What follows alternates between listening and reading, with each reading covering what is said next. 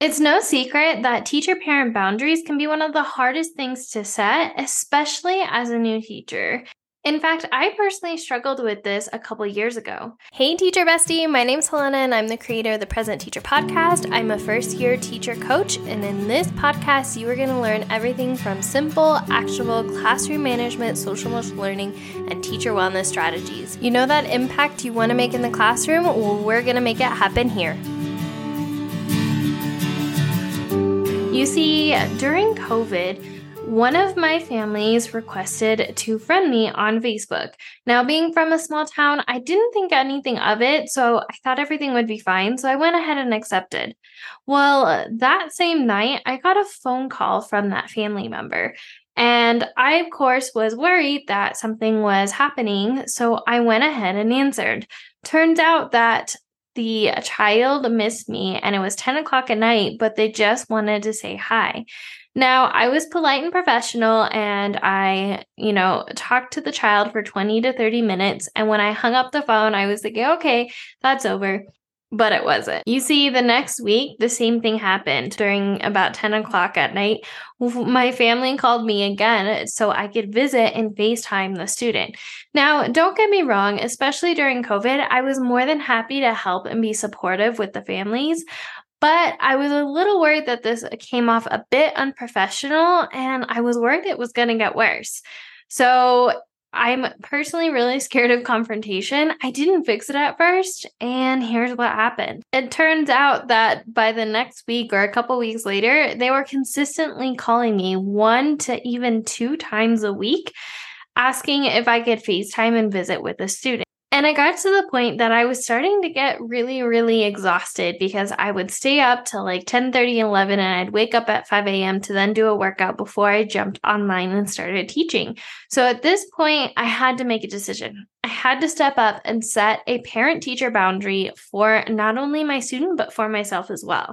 That's when I had the really difficult conversation with the family, and I just let them know that I could no longer FaceTime the child at night on FaceTime Instead, I was more than happy to visit with the child during the school day. Now, this wasn't the easiest boundary to set afterwards, but I'm really glad that I did, and things would have been a lot easier if I would have set them from the beginning. And that's what we're going to talk about today. We're going to talk about the importance of setting parent teacher boundaries and how to be consistent with them. That way, you don't run into a little mishap like I did. The first step to setting teacher parent boundaries when it comes to communication is to set office hours. Now, I typically set office hours between 7:30 about a half hour between my contract time and about 4 30 minutes after my contract time. The office hours are really up to you and what you feel most comfortable with, but especially at the beginning of the year, I would put it on your parent newsletter or one of your newsletters when parents can contact you and what method of contacting they should do, whether that's phone, email, or special app that your school uses or you use in your class to communicate. Either way, set those office hours ahead of time. That way, you have a set boundary on when you will be communicating with families and it doesn't bleed into after your contract time or after school into later during your personal time. I also recommend that you also make sure to respond to families within one to three business days.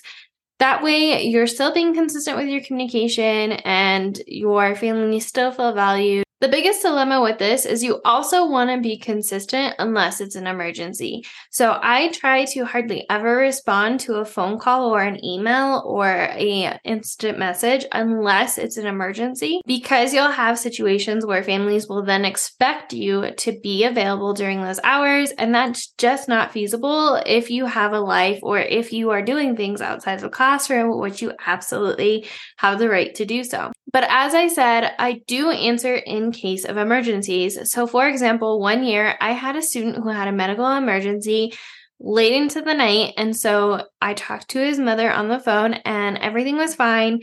I um, took care of what I needed to the next day. But unless it's an emergency, I highly recommend you stick with those office hours. That way you can be consistent and your families can too. Now, this might be hard for you if you are a recovering people pleaser like I am. That's why I recommend as soon as you get a message, if you are your knee jerk reaction is to respond, I would respond and then schedule it out for the next day during your office hours. That way, it's off your plate. You don't have to worry about remembering to respond to that email. You already did it, but now it's set to respond within the office hours. That way, you are being consistent and upholding the boundary of responding during those office hours. The second thing you want to do when you're setting a parent teacher boundaries or teacher parent boundaries when it comes to your communication is to set an amount of times that you're going to respond to a family member. Now, I know this is going to sound silly, but you might run into families that want to talk to you for a good portion of the day and it's kind of hard to do that when you have over 15 to 20 plus kids running around your classroom. Hopefully, not running, but you get the point. In fact, one year I had a family member who wanted me to call on my lunch, which was totally fine. I went ahead and gave her a call. Our phone call took the entire 20 minutes I had for my lunch. I went ahead and picked up my kids after recess, and then she sent me a message right after saying, Call me back. I have more to say within that same hour after I just talked to her.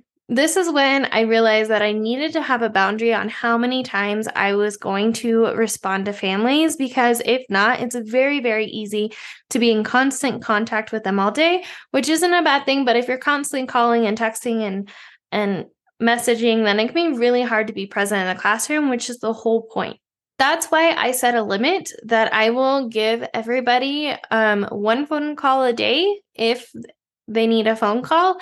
And then I don't mind doing two to three back and forth messages, but I'm not going to be on the phone constantly texting my families when I should be teaching. That's why I recommend you do something like that too. Figure out how many phone calls are you willing to take a day from a family, unless it's an emergency, of course. And then how many times are you willing to go back and forth with a family member on different issues or different things that come up in the classroom? The next parent teacher, teacher parent boundary I recommend that you set is to decide ahead of time if you are going to go to sports events or birthday parties.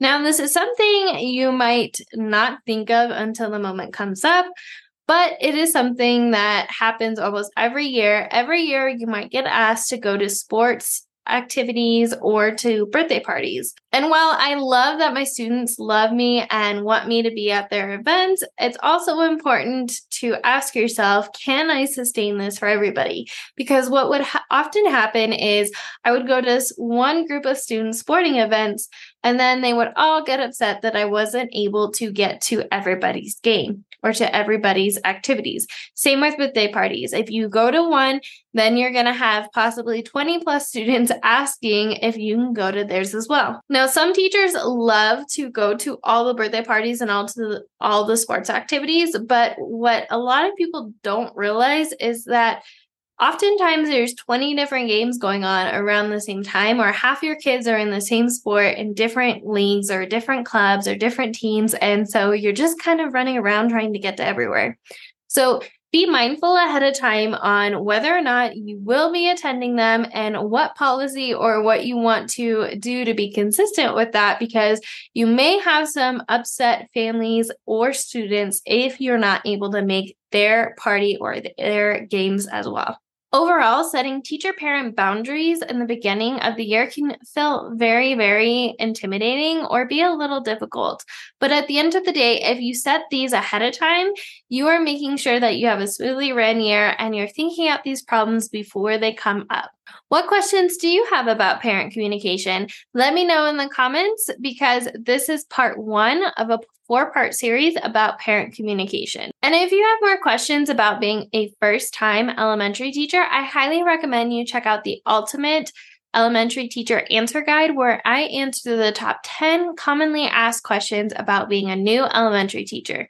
Thank you so much for joining me today. If you found this helpful, I would really appreciate it if you could like and subscribe. As always, remember that we are stronger together, and I will be talking to you soon, Teacher Bestie. Bye. Thank you so much for joining me on today's episode. I hope that you were able to take away some value that will help you thrive inside and out of the classroom. It would mean the world to me if you could take five seconds right now and leave a review on this podcast. And if you found this podcast especially helpful, make sure to take a screenshot of this episode right now and tag me on your socials to let me know you're listening. As always, remember that we are stronger together with all the love in the world. Helena, aka the President. See you next time, Teacher Bestie.